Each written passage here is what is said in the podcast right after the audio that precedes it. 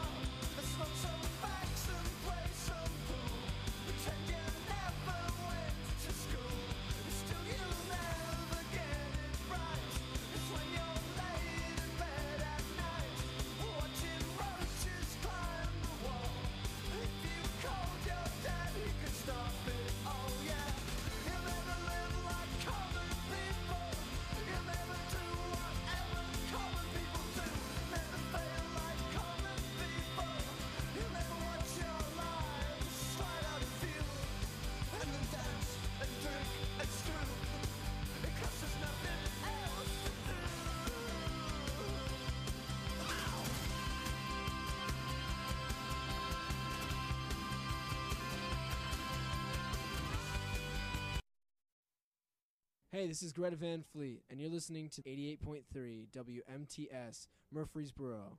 This is the 2448 show, hosted by Adam Brown, produced by Connor Smith.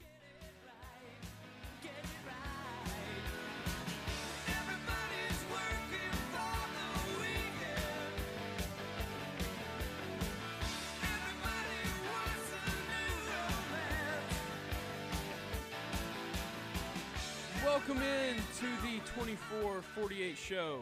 My name is Adam Brown. Your producer and mine is Connor Smith. Connor, how are we doing today? Man, I'm absolutely ecstatic, just immaculate. You know, clinched the SEC West this weekend, so I'm having a good time. Yeah, unfortunately, there were two clinchings of divisions this weekend as Tennessee was not able to uh, even do their part against Missouri. It ended up not mattering because Georgia handled uh, Ole Miss with ease, but that was definitely disappointing from a Vols fan perspective. Um, Connor, the thing that is concerning about that game is that is back to back years um, where Tennessee had a lot to play for and no showed in November. Yeah, I mean, it's just it's a continuous list of losing not only in November but on the road in general for Josh Heupel. I saw a stat that this year alone between Alabama and Missouri, the Vols were outscored 50 to nothing in the second half. So they they can't play well in the second half on the road. November, it's just it's a it's a big red flag, honestly. Yeah, it, it's something that Josh Heupel is going to have to get figured out sooner rather than later because um, it, it's it's shifting from a coincidence thing to a pattern thing because now we have and and some people might disagree with this, but the pit game on the road last year was kind of a no show. Um, Tennessee could have easily lost that game, and then one of the best Tennessee teams we've seen in the last 20 years would have had um, a week two loss on the road. Um, and then they lose to South Carolina that year, essentially knocking them out of the college football playoff. They go on the road this year and put themselves in a hole in the SEC East early with a no-show at Florida, and then they turn around and keep themselves in the race with a good win against Texas A&M. They go on the road and beat Kentucky, uh, but then when it matters most, they no-show in Columbia. And next year, Tennessee has Arkansas, Georgia, and Oklahoma on the road. Those are not easy places to play. So this is something that this staff is going to have to get figured out sooner rather than later. And by the way, in the in the second week next season, they've got NC State in uh, Charlotte. That's a neutral site game because it's going to be played at uh, the Panthers Stadium, if I'm not mistaken. And Yep. Tennessee travels well for those early season, um, you know, neutral site games. But that's in NC State's backyard, um, so that's that's not that's not Neyland the same as going to Arkansas and going to Oklahoma isn't Neyland. So this is a problem that, like I said, has become more of a pattern rather than a coincidence, and it's the biggest red flag so far in the Josh Heupel era. Yeah, well, something that really concerns me looking at, at Saturday's game is, I mean, it was still somewhat close, even in the fourth quarter. But at, at some point, it seemed like the Vols just gave up because they, they had the pick six. They went three and out, gave up a score the next drive. It's like at some point they just said, you know what, we're not going to win this game. Let's just stop trying. And I think that's why these losses are so frustrating is because it's it's even with the bad game they were having, they were still in it. Um, it never felt like they were in it, but mathematically they were still in it. Um, just because of the few, the couple of strengths that Tennessee showed on Saturday was enough to keep them in the game, which means they have enough on that roster to win that game. That's not an excusable loss. Alabama's an excusable loss that hurt because you were up by two touchdowns at halftime. This is an inexcusable thrashing that you just went and took against a Missouri team that you had the same record as, but you were better than at the end of the day. And I know that's hard to say after you get smacked and you know ran out of the stadium, but if you look at these two teams pregame on paper, Tennessee's better. And so there's really no excuse to go on the road and get beat that bad. If you get beat in the fourth quarter by one score, that's fine. The spread was three points, at, I think, before kickoff. It, mm-hmm. if, it may have been even less than that. That's fine if you get beat by one score at, at the end of the day. But going in there and getting dominated, that's that's not okay. And and the only thing I can think of is it's mm. on the coaches because even the thing like we said last week, Tennessee's running game is going to get theirs. Like we know that's an elite running game. They were nowhere to be found. The O line didn't show up, and that's the second time that they haven't done that on the road this season. And so it's it's becoming more of a pattern, less of a coincidence, and it's one that needs to be corrected. Yep. So here is the good news.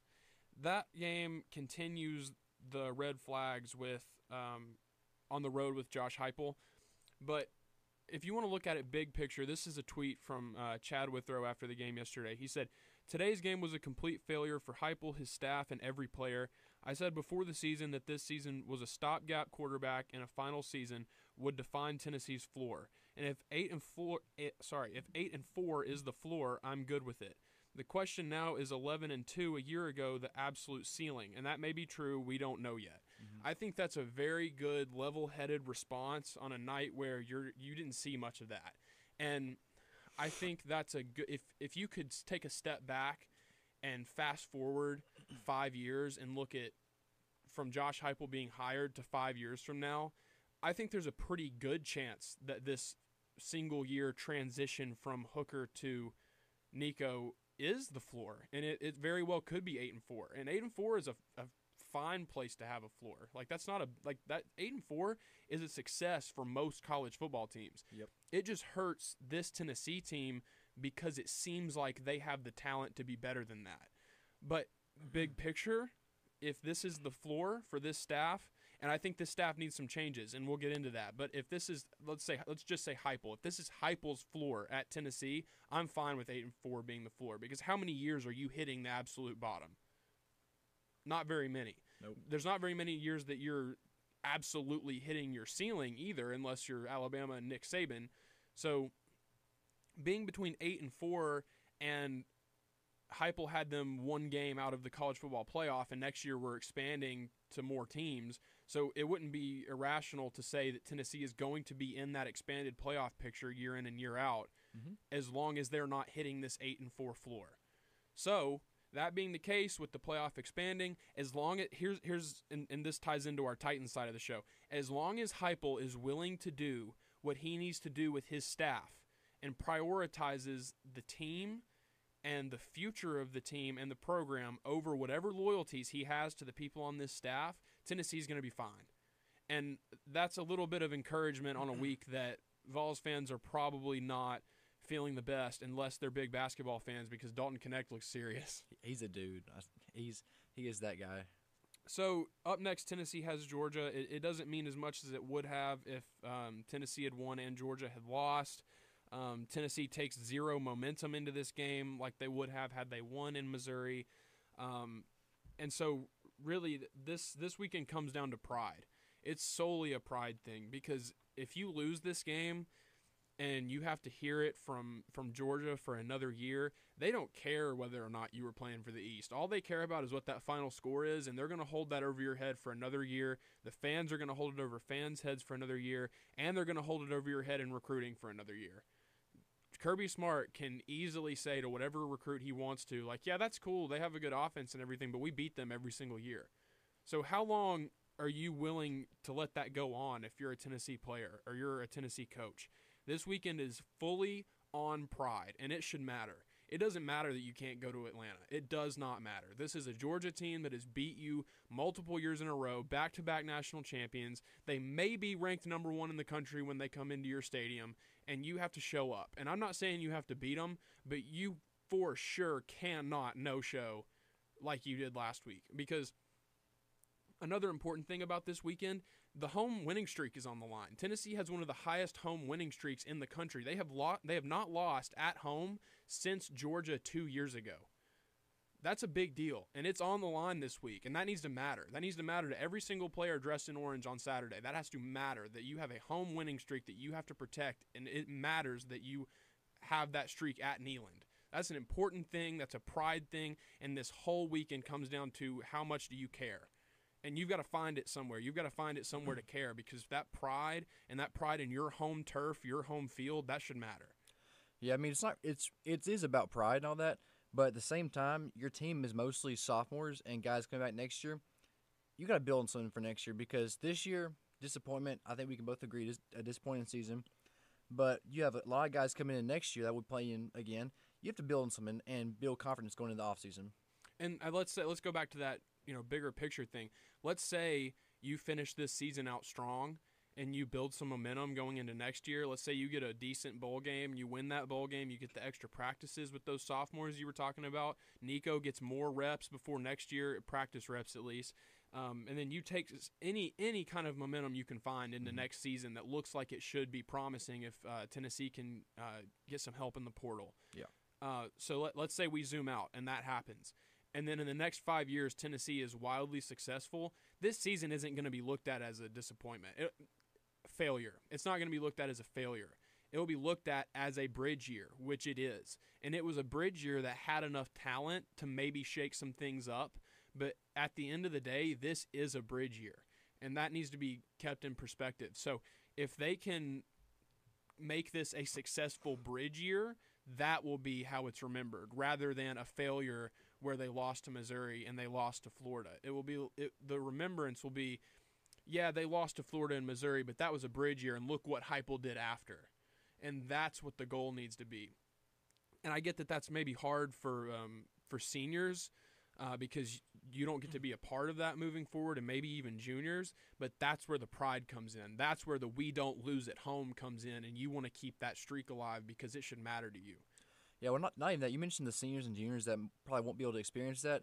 I mean, if you go in here and you lay the foundation, you can say as a junior or senior, you can say, well, if they win a natty in three or four years, you can say, well, you know what, I was part of that team that built the foundation that, that got you where Absolutely. you are. Absolutely. There's there's players that uh, were here in Heupel's first year that stuck around after the Jeremy Pruitt fiasco, and they were part of the initial turnaround. And I've seen them say stuff about that in, in interviews and on Twitter. That matters to them. So Mhm. there's there are still things to play for here, um, even if you're not going to Atlanta. And for for a, a gap year team, here here's the thing. This is a gap year team that had a shot at Atlanta. So that's a great sign. Yeah. Something that's not a great sign is the way they perform on the road. That needs to be fixed. Something that's not a great sign is the way that this secondary plays week in and week out without Kamal Hadden. That's a bad sign. Willie Martinez needs to be out of there this offseason. I said that, what, six weeks ago? I was on that six weeks ago. Now you start seeing people on Twitter like, man, why do we still have Willie Martinez? He needs to be out of here. And they're, they're saying to fire Tim Banks, which, like, I'm not. Has his defense underperformed? Yes.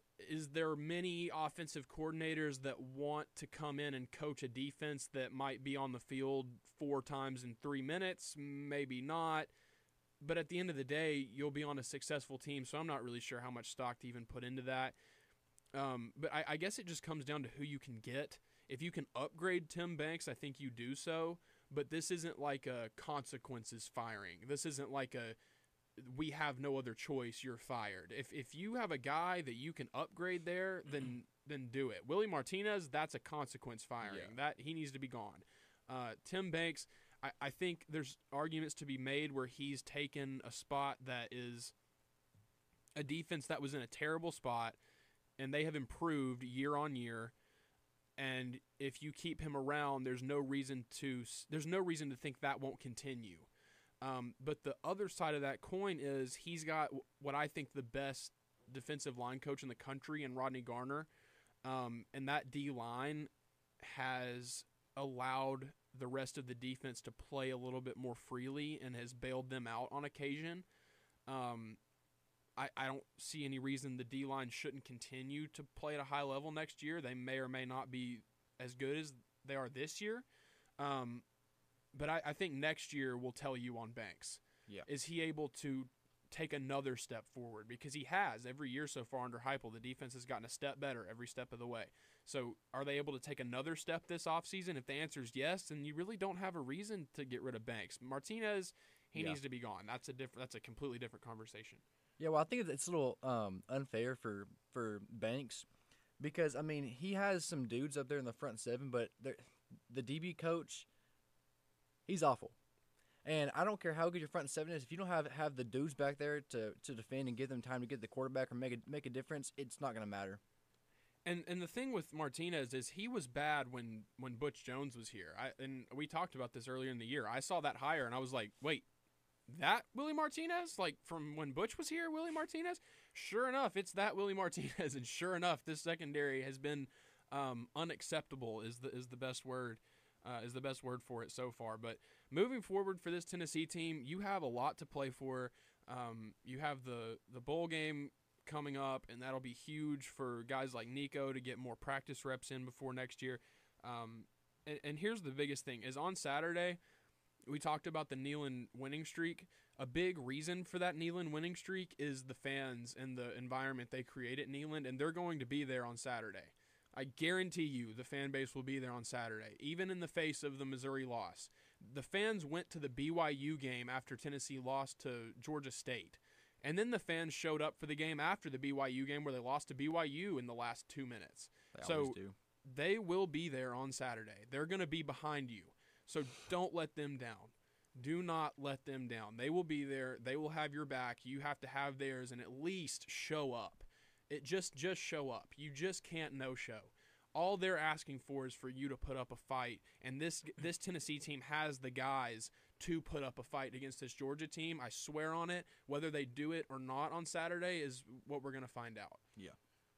So, coming up after the break, we have found a way here on this show to circumvent the phone issues that we've had here uh, in the Center for Innovation and Media at MTSU. Um, we have MacGyvered the phones, and we will have our first guest when we come back. Junie Riddle of 1025 The Game will join us, uh, and we will break down all things Titans, so stay with us.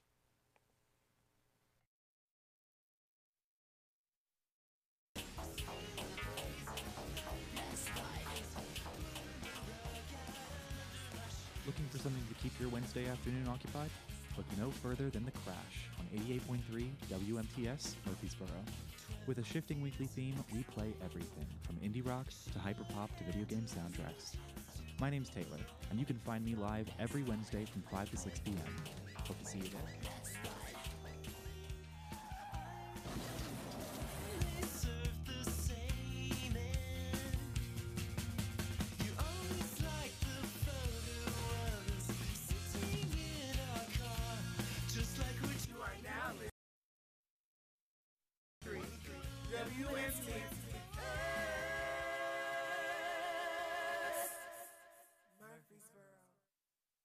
Adopt US Kids presents What to Expect When You're Expecting a Teenager. Learning the lingo. GOAT, G O A T, acronym, stands for Greatest of All Time. As in, spaghetti sandwiches for dinner? They're my fave. Dad, you're the GOAT. You don't have to speak teen to be a perfect parent. Thousands of teens in foster care will love you just the same. Visit adoptuskids.org Brought to you by the U.S. Department of Health and Human Services, Adopt U.S. Kids, and the Ad Council. WMOT presents Raider Replay, a concert to celebrate the 50 years of MTSU's recording industry program. This concert includes music from The Secret Sisters, with special guests Josie J and Anna Garage. Ticket info can be found at RaiderReplay.com. Doors open at 6:30 with music at 7. Hope to see you there on November 21st at the Tucker Theater.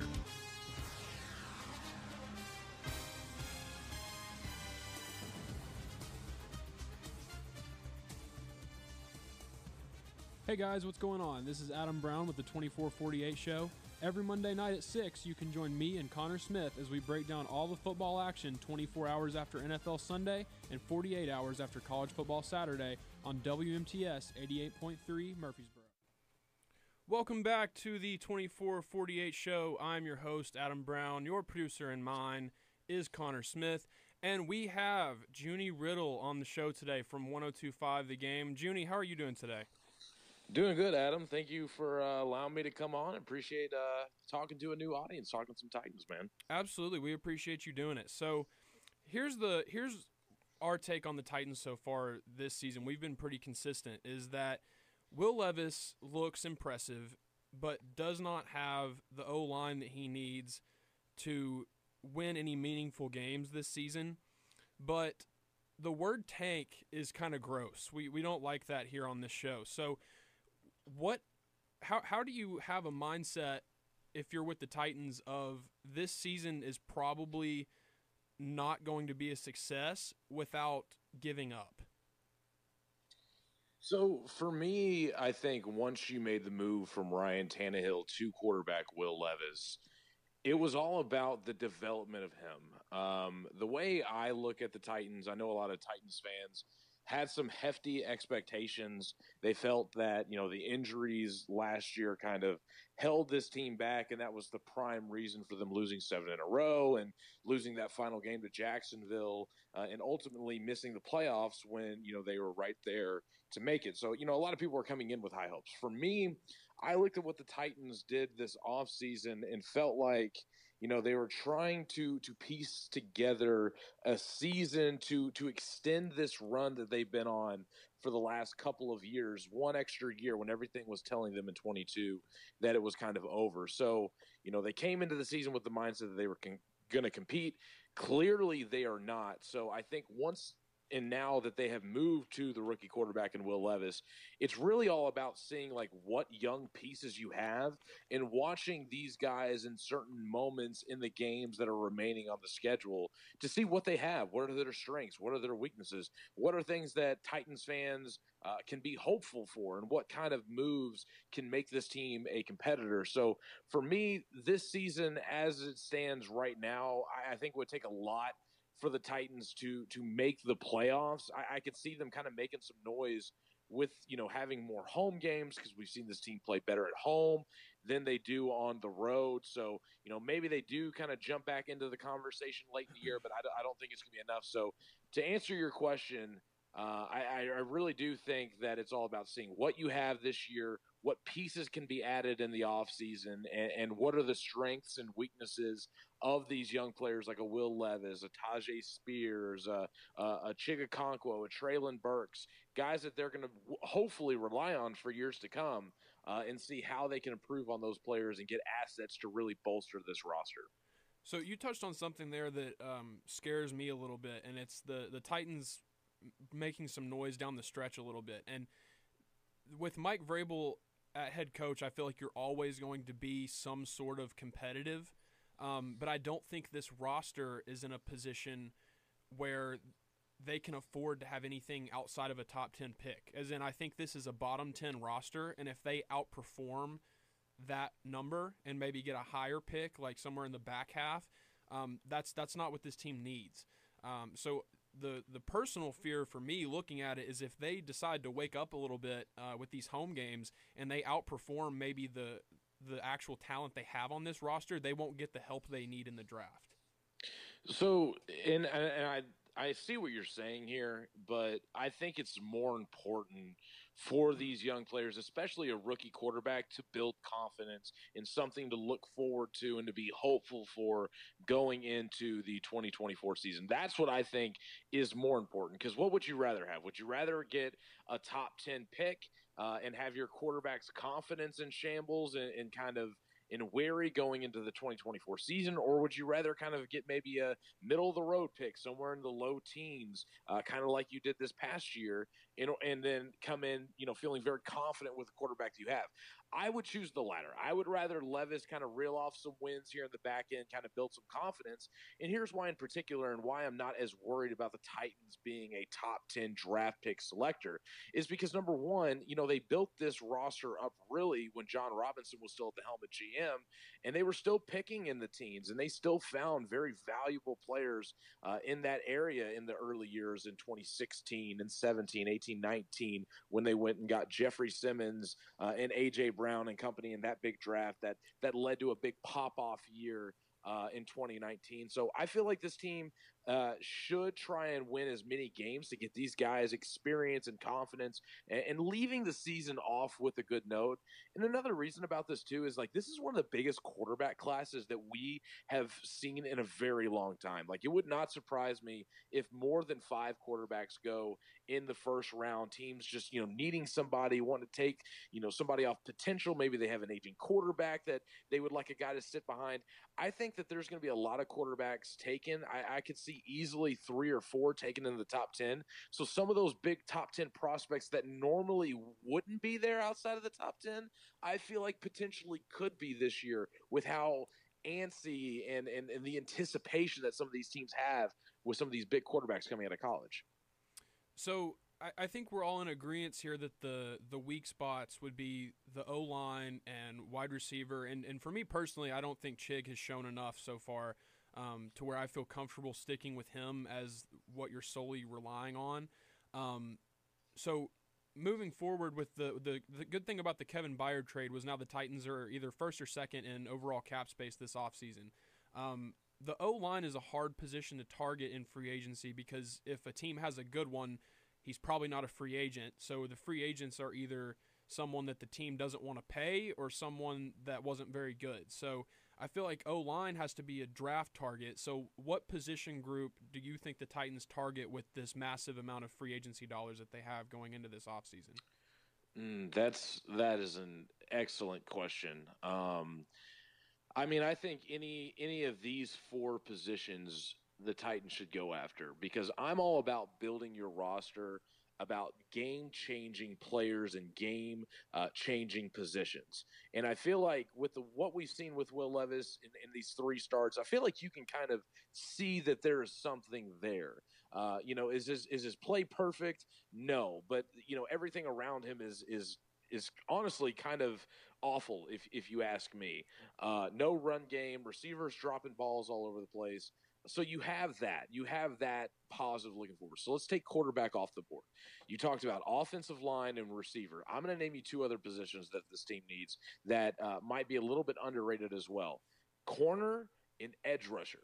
Because right now, this Titans defense, as you know, bend and don't break as it is, and as solid as they can be statistically, uh, they're not making splash plays. We're not seeing a bunch of sacks. We're not seeing interceptions or tip balls or or you know the secondary just completely taking away a team's uh, opposing number one wide receiver. We're seeing a lot of those too. So for me, if I'm the Titans, I would I would honestly I would try and get you know you know saying the best player available is the easy cop out answer. But for me, you know, you you you have another uh, year with DeAndre Hopkins next year, so he'll still be on contract. I agree with you on Chig. I, I don't think he's the answer, but you know what could we see from Josh Whyle kind of going down the stretch? That could be something interesting uh, to take away another need there. But you know, just depending on where the Titans are. I mean, if they're there to go uh, and, and get Harrison Jr., uh, Marvin Harrison Jr., I, I would I would go and get that kid in a heartbeat. Uh, and I and I kind of been comparing it to this.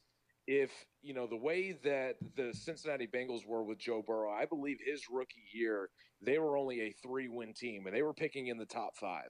And that year, Penei Sewell was coming out of Oregon, and everybody was talking about how this is the best tackle draft prospect that we have seen in, in the last however many years. And the Bengals passed on Penei Sewell, and they ended up drafting Ja'Marr Chase. And what did they do in his rookie year? With with Joe Burrow having his guy, they went on and they went to the Super Bowl that season.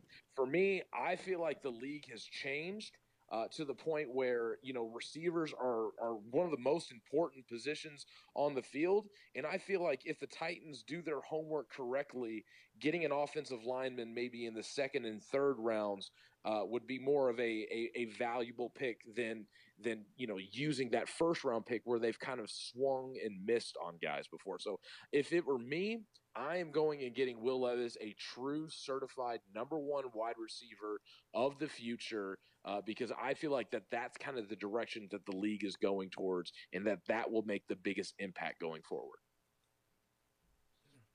Uh, yeah, Junie, you know, you're talking about getting Will Levis receiver. Um, what guy would you target in the draft? Well, Mar- Marvin Harrison Jr., if they're going to be picking that high, unfortunately, uh, I don't know if they'll be picking that high or not. We're just going to have to wait and see. But if that guy's there, I mean, that's a that's a surefire number one wide receiver. I, I would be taking him. Um, also, the the tackle out of Notre Dame. I've seen a lot of good things out of him. Again, it's just it's just going to come down to the best player available. There's so many holes on this team. Whether you're talking O line, whether you're talking wide receiver, you know, edge rusher, corner, you know, they need them all. So it's really about finding the best value wherever you're selecting and then going and getting that guy. So if you're picking in the top five and everybody else is wanting to go quarterback and Marvin Harrison Jr. sitting there for you, then you need to go and, and get that guy because I think he's a surefire wide receiver. And I think that uh, at this time in the NFL, with where the league is at, I feel like that having a guy like that, a game changing wide receiver, would be more important uh, than than going out and get offensive line because value wise, you can go and you're you're more likely to hit on a wide receiver early in the draft, and you're more likely to miss on an offensive lineman. So I think you, if you're picking, you know, in the top ten, right outside the top ten, you're still going to have a high pick in the second round, and you can still use that pick to go get somebody. Um, and and to the point that uh, you know y'all were saying about free agency you know, Mike McGlinchey for the 49ers, he ended up signing with the Denver Broncos this past year. I do believe that there will be some some high caliber offensive linemen, and I feel like going out and getting veterans and then drafting guys in the second and third round, letting them develop under under some veterans and maybe kind of build your line gradually that way. That's what I would do. But if you're asking me point blank, what position do I want to go get? I would I would want to go get that wide receiver one, and, and Marvin Harrison Jr. is is a thousand percent on on the top of the list for that. Uh, yeah, my second question is, um, you know, most of the talk is about offensive line and, and receivers for Will Levis. I also think that the secondary needs some work. So, would you go through like like the draft process or like a free agency or trade for secondary? Hmm. Again, that's I mean that's all going to kind of come down to you know who's available like you know what teams are going to be you know selling this off season what teams uh, are, are not going to want to be be paying some guys i would have to i'm not yet in diving into the draft and diving into you know free agency yet but uh, you know, Patrick Surtain, I mean, for the Broncos, I know that his name was out there uh, as a potential guy to to go out and get. And I know that you know the Broncos got a big win over the Chiefs right before the trade deadline, and then they started, you know, kind of rescinding all of those rumors that were kind of going out to the media. So um, I, I, feel like some of those guys that maybe were rumored around the trade deadline, like a Patrick Surtain, could be available. Uh, you know, Justin Simmons for the Broncos are a really good safety. He led the he well he was tied with the league lead with six interceptions last year. Um, you know, he might also be available. You know, with Kevin Byard gone, getting a big time safety like that could could also help. It's just it, like I said, guys. It's it's all about value. It's all about what you can get where you're drafting, who's going to be available, and with all the money and all the free agents, with with Henry coming off the books, with Tannehill coming off the books, uh, a lot of these older veterans, they're going to have a lot of money to play with, and it's going to be up to you know Ran Carthon and Mike Vrabel to to map this out and say, listen, first off season with us together, didn't go so hot. We went out and we were kind of, you know, in the in the discount line. We were shopping at Goodwill, picking up all these, you know, these teams backups, whether it was Arden Key or Azeez Al-Shaair or Daniel Brunskill, um, you know, all Andre Dillard, like all these guys were backups. So with the money that they're going to have in free agency, they got to find what's the best bang for their buck uh, and really kind of position themselves uh, when it comes to the draft and finding the best value. And again, I'm just going to keep pressing that over and over again. What is the best value for this team to make a big turnaround? Because when you're playing a rookie quarterback on a rookie deal, this is go for it time. The cycle has now reset. So it's up to the Titans for this offseason, which I think is going to be the most pivotal offseason that they've had in the last, you know, five, six, seven years uh, to really try and bolster this roster and see if they can make a big jump next year. I'm glad you mentioned uh, Mike Vrabel basically working with the discount line last offseason because there's been a lot of uh, Titans fan base talk about blaming Vrabel and moving on from Vrabel and Vrabel Patriots rumors. To me, none of that is very fair considering that Vrabel is always going to have you competitive and B, he just hasn't had the guys that he needs to be successful. So the blaming Vrabel after a year removed of firing your GM, I think is completely uh, unbased because firing your GM signifies that the person that has been over personnel has not been successful and has not done an acceptable job. So to me, it's unfair to then the very next year, less than a year removed from firing that GM, you're going to immediately start blaming the head coach. So I, I think the fan base needs a little bit of a reset on A, expectations, and B, priorities moving forward. Uh, I think I think it is a bit of a of, a give and take, Adam. Uh, and and I'll say this about Vrabel: has Vrabel been dealt the best cards when it's come to the the player personnel? No, I mean no, he hasn't. And and I think that you could kind of carry that excuse, you know, last year with you know Jon Robinson's line and Jon Robinson's players and the in the decisions he made, you know, especially you know hyphenating the AJ Brown trade to Philadelphia before the 22 draft. I get all those things, but you know, when you're the head coach and the ownership chooses you over the GM, uh, that kind of puts you in a higher hierarchy automatically because you're the more senior uh, you know, you're the more senior guy in the organization than a Ran Carthon, who is just now coming in, getting his footing in the league, uh, hasn't ha- hasn't been a GM before, so you know, automatically Vrabel's going to have more say until Carthon, you know, kind of proves himself a little bit. I just think that that's going to be your natural thought process. So looking at these moves, in seeing, you know, what was done, I feel like a lot of these moves had to have Vrabel's stamp of approval. So if we're going to blame Jon Robinson last year, you kind of got to put some of the blame on Mike Vrabel this year because, again, you know, I, I feel like him being the, you know, the senior guy in the building, I felt like Ran Carthon coming in and Amy Adams Strunk pushing this collaboration, collaboration. I want you two to work together – Vrabel had to be the one that said, I want to keep Tannehill. I want to keep Henry. I want to keep this veteran group and I want to, you know, have one last year to go after it because I felt like our season last season was derailed by injuries and not lack of productivity from these veterans. And he was wrong. And so now we're kind of seeing the effects of that. Do I think Vrabel needs to be fired after this year? No, I think that's I think that's ridiculous. But to sit here and say that you know Titans management wouldn't be considering it, seeing that this franchise is at a crossroads, you're getting a fresh start with a rookie quarterback. Is Vrabel the guy to pull you out of this losing streak and put you back into contention through a rebuild? Is he the guy to do it? Or did he get hired at the right time with the right roster and things kind of fell in place for him? And because of the kind of coach he is, did he get the most out of a really good veteran group? And maybe he is not the guy for the rebuild. I, I mean, I, I, feel like that that is. I don't think that that should be out of bounds to think about uh, going into the season. But if you're if you're asking me plain and simple, should he be fired or not?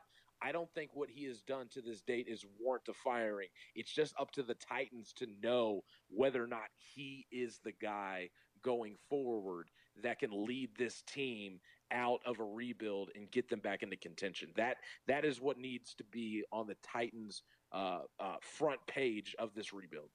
I think that's an extremely fair flip side to the coin. But before we let you go, I- guess the main question is: Is it fair to expect more than what this team has done so far out of Vrabel, considering the position this roster is in that we know is bad based off of the firing of the GM?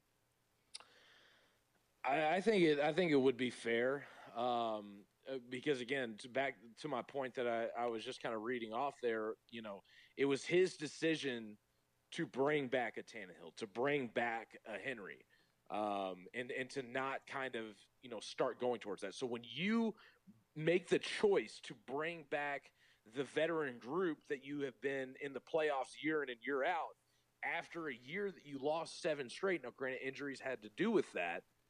It is it is your responsibility to make sure that that core plays up to the standard under which you brought them back for. So when I look when I look at it from that lens, I feel like yeah, this Titans team has underachieved. Do I think that Tampa Bay is that much better than them? No, I, I really don't. Do I think the Steelers were that much better than them? I no, I don't. The Colts, no. I, I feel like there was some some games that could have easily been won, and the fact that you know some of these veterans that were brought in by Carthon and, and, and by Vrabel, and also having Tannehill stay at the helm has cost them games. Uh, and I felt like if if you wanted to move towards the future sooner, it might have paid off earlier. But now that you waited to do that, you're kind of stuck in a hole, and this made this season kind of a watch. There was winnable games. Saints game was winnable. The Colts game was winnable. The Steelers game was winnable. This Bucks game I felt like was winnable.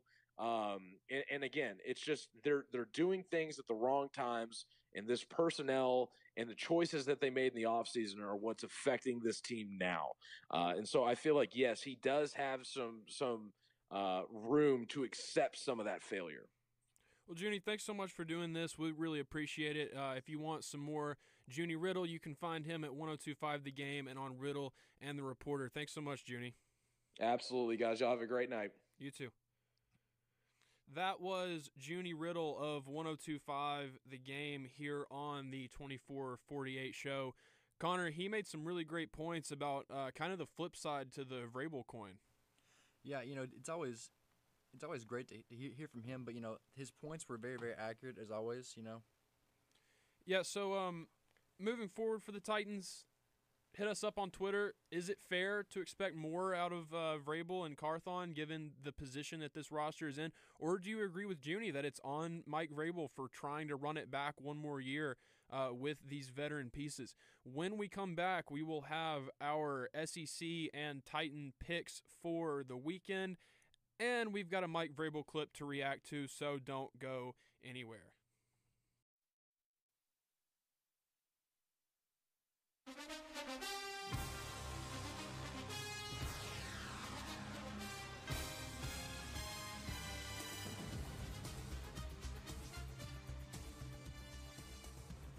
Hey guys, what's going on? This is Adam Brown with the 2448 Show.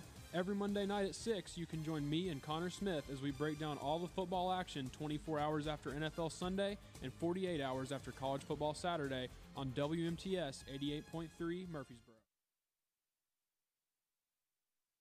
Morty, I need you to turn to a boombox, Morty. I need you to turn to a boombox like now, Morty. What's a boombox, Rick? I don't know what that is. That- a, a stereo, Morty. I need to listen to 88.3 WMTS, Morty. They got best sick tasty jams, Morty. Okay, okay, Rick, I'll, I'll try. Okay, Morty. Just think of sick tasty jams, Morty.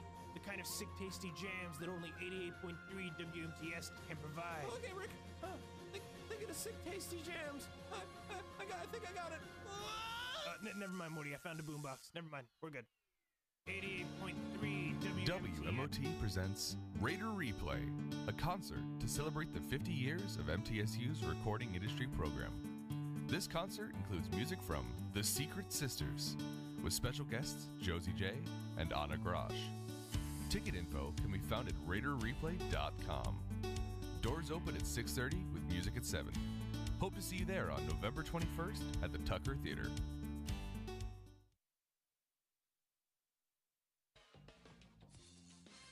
WMTS programming is made possible by contributions to our station from listeners like you. Thank you.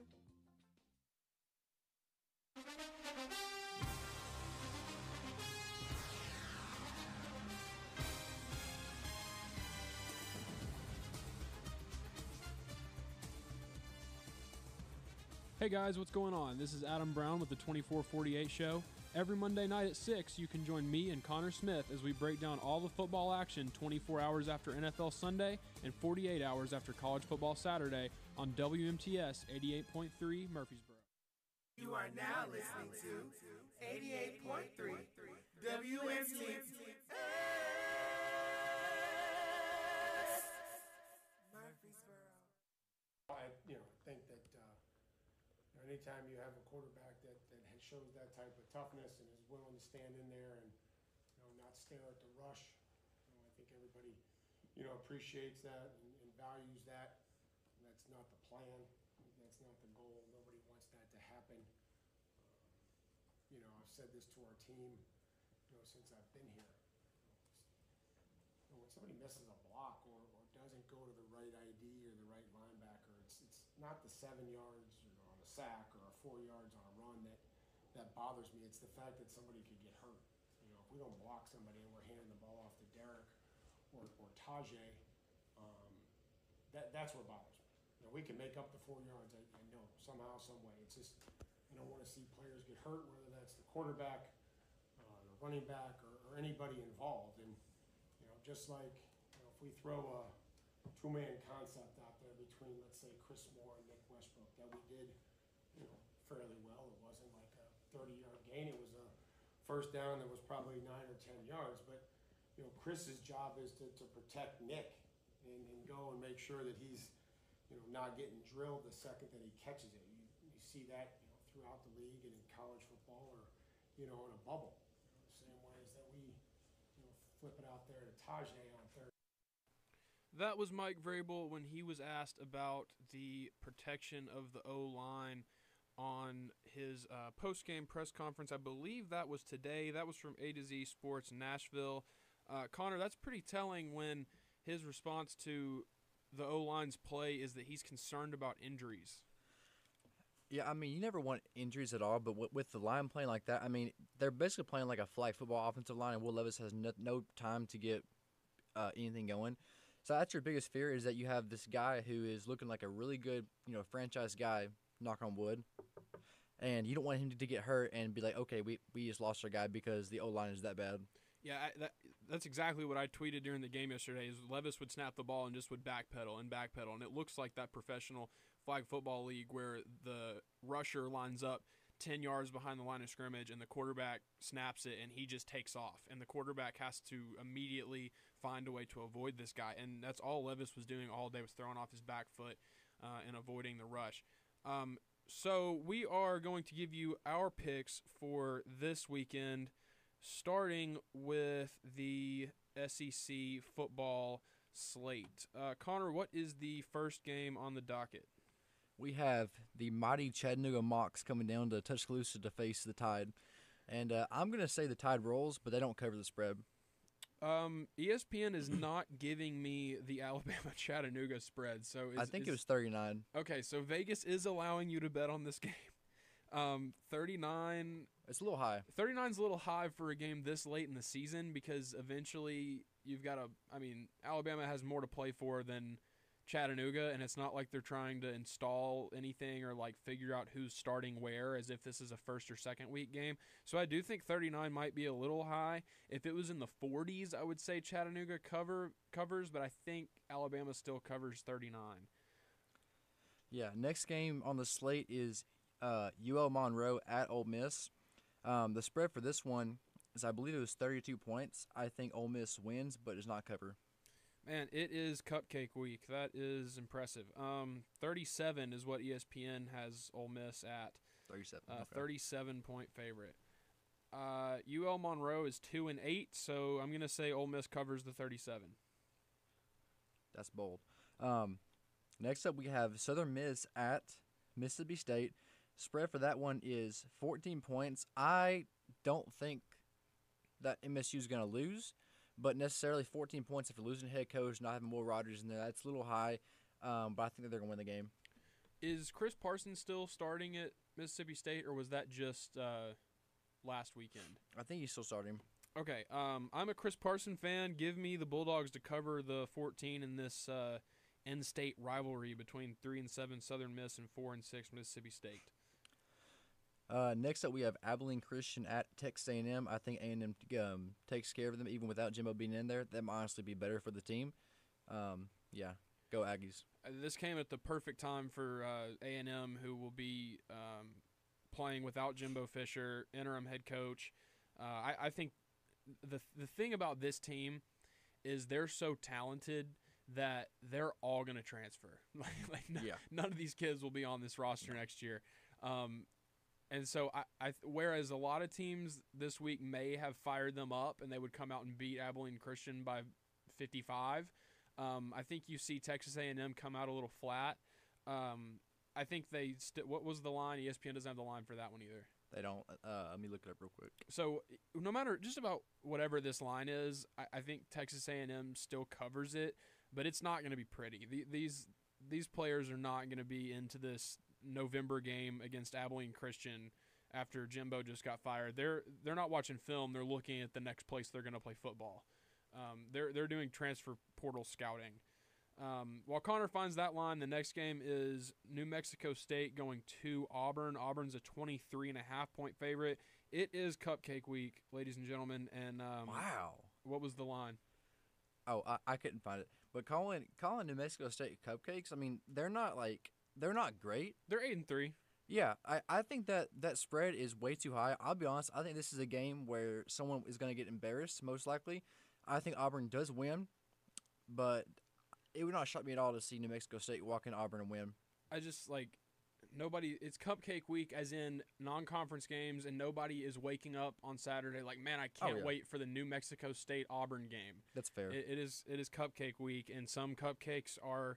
Um, some cupcakes are harder than others, and New Mexico State is, um, we'll, we'll say, a viable opponent, uh, but Auburn should still win that game. Um, I, I'll take New, Mex- New Mexico State to cover, but Auburn wins. And then whatever, I don't care what the line is for Texas A&M, they're going to cover it. It's just not going to look very good. Yep. Um, Florida goes to Missouri. Missouri is 11 and a half point favorite. If they play anything like they played against Tennessee, they're going to cover that 11 and a half. Yeah, they're fixing to, to whoop up on Florida. Florida's in a rough spot right now. Um, offense doesn't look good. Graham Mertz. So, go Mizzou. Up next, we've got FIU going to Arkansas. This is an FIU team that, if I'm not mistaken, MTSU just manhandled and ran out of Murfreesboro. Yes, by Um, 40, so 40 to 6, by the way. Arkansas is a 30 point favorite, so I'm going to take Arkansas to cover that. I think they win, but don't cover because, you know, 30 points on FIU for most teams would be like, okay, that's, you know, that that's easy pickings, easy money. But Arkansas is so bad, I'm not confident in them covering the spread. Up next, we've got Kentucky going to South Carolina. Kentucky is only a one and a half point favorite. I think Kentucky covers that. I agree with that. They they beat down the fake USC. Georgia State heads to LSU. Tennessee fans know all about how sneaky Georgia State can be, but I think this LSU team has nowhere near that amount of problems because Jeremy Pruitt will not be on the field. So LSU is a 31 point favorite, and I think they cover the 31. They're yeah, they're, they're fixing to send Georgia State home, thinking, "What the heck happened to us?" They- They're fixing to whoop on uh, the are they are they Tigers Panthers They're Panthers, I believe. Panthers. Okay, But if, if you're security at LSU, if you see anyone that even slightly resembles Jeremy Pruitt, he should not be allowed into the stadium. nope. the Titans have the Jaguars coming up on the road, which is not a good sign for this Titans team, as you heard Junior Riddle say before. Jacksonville is a six and a half point favorite. This is one of those weird games where the Mike Vrabel uh, magic could just kind of show up and the Titans could win this game. Uh, but realistically, I think Jacksonville uh, covers the six and a half. Yeah, I think they, they cover the spread. I think they win If, something. if Trevor Lawrence is playing, Is he- let's. I'm, I'm not sure if he's playing or not. If he's back, then they cover the six and a half. If he's not playing, then. Tennessee's got a chance to win this. So, Yeah.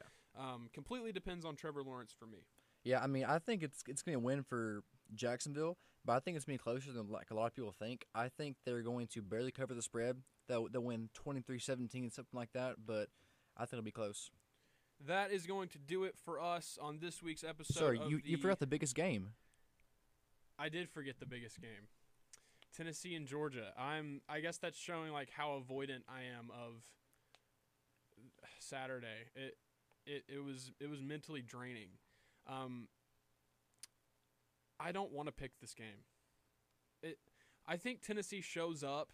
I obviously they're not going to win, and I don't think it's going to be like close in the fourth. But I think Tennessee makes it respectable. Um, I think they lose like twenty four to thirty seven, somewhere in there. Um, maybe like 24-42. Um, but it doesn't get out of hand until the third or the fourth. You know, Neyland's a, a, a hard place to play, but Georgia's just that good. I think they, they decimate the Vols, and uh, as Pat McAfee once said, Who's that coming down the track? Who's that coming down the track? It's the mean machine in the red and black. It's the mean machine in the red and black. Nothing finer in the land. Nothing finer in the land. Than a drunk, obnoxious Georgia fan. he's not wrong. They're very obnoxious, but go dogs. You're the worst Alabama fan of all time. You should be kicked out of the fan base for that. That was cancerous. I hate that I even had to listen to that.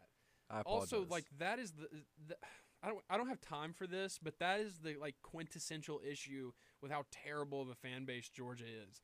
It, it's so bad, but it's like 20, 24 38 or 24 42 Georgia. It's it's not going to be great, but I think Tennessee at least shows up and shows that they have a pulse. Um, but yeah, that on that terribly terribly sad and obnoxious note from Connor Smith, um, that is going to do it for us. I am Adam Brown. Our resident terrible Alabama fan is Connor Smith. We will see you next Monday on WMTS Murfreesboro and YouTube live for the 2448 show. See y'all then. God bless.